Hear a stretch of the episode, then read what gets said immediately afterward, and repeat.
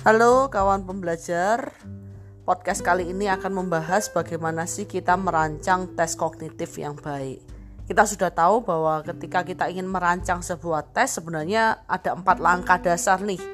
Yang pertama adalah kita merencanakan, kita mempersiapkan, kita melakukan uji coba, dan pada tahap terakhir kita melakukan evaluasi. Nah, pada tahap perencanaan kita itu harus membatasi memberikan cakupan apa saja sih yang akan kita ujikan. Apa tujuan pembatasan cakupan tes? Kita melakukan pembatasan itu tujuannya agar butir yang kita buat tidak keluar dari kawasan ukur. Kita tidak melewatkan materi-materi penting dan butir yang kita berikan itu tersaji secara proporsional secara kuantitas maupun secara tingkat kompetensi. Kita tahu teman-teman bahwa kita itu perlu membuat yang namanya blueprint.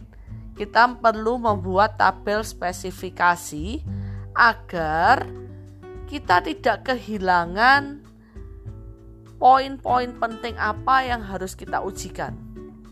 Tabel spesifikasi ini sebagai pedoman ketika kita menyusun tes agar tes itu sifatnya lebih baik dan valid.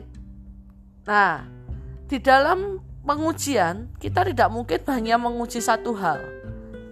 Misalnya kuis saja mungkin dari berbagai bahan materi. Kita harus membreakdown itu menjadi komponen paling kecil.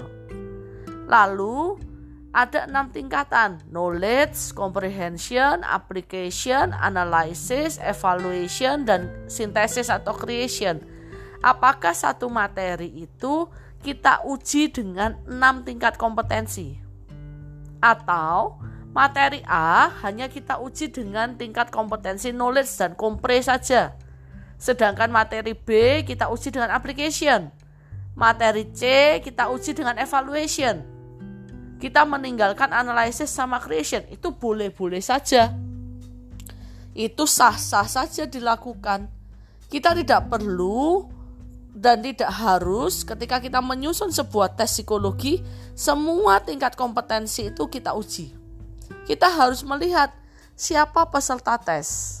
Kita harus menyesuaikan peserta tes kita, kita menyesuaikan tingkat kompetensi yang diukur dan kita sesuaikan dengan materi tesnya. Memang benar, semakin banyak butir akan semakin baik, akan semakin representatif. Tetapi ketika butir itu banyak dan hanya mengulang-ulang saja juga tidak ada gunanya.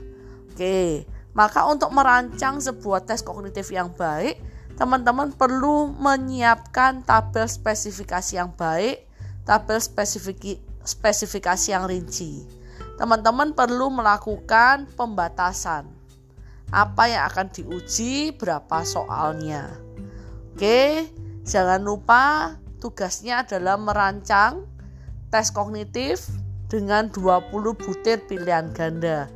Kita tahu bahwa soal-soal pilihan ganda itu susah buat soalnya tapi mudah mengkoreksinya. Jadi mari belajar culture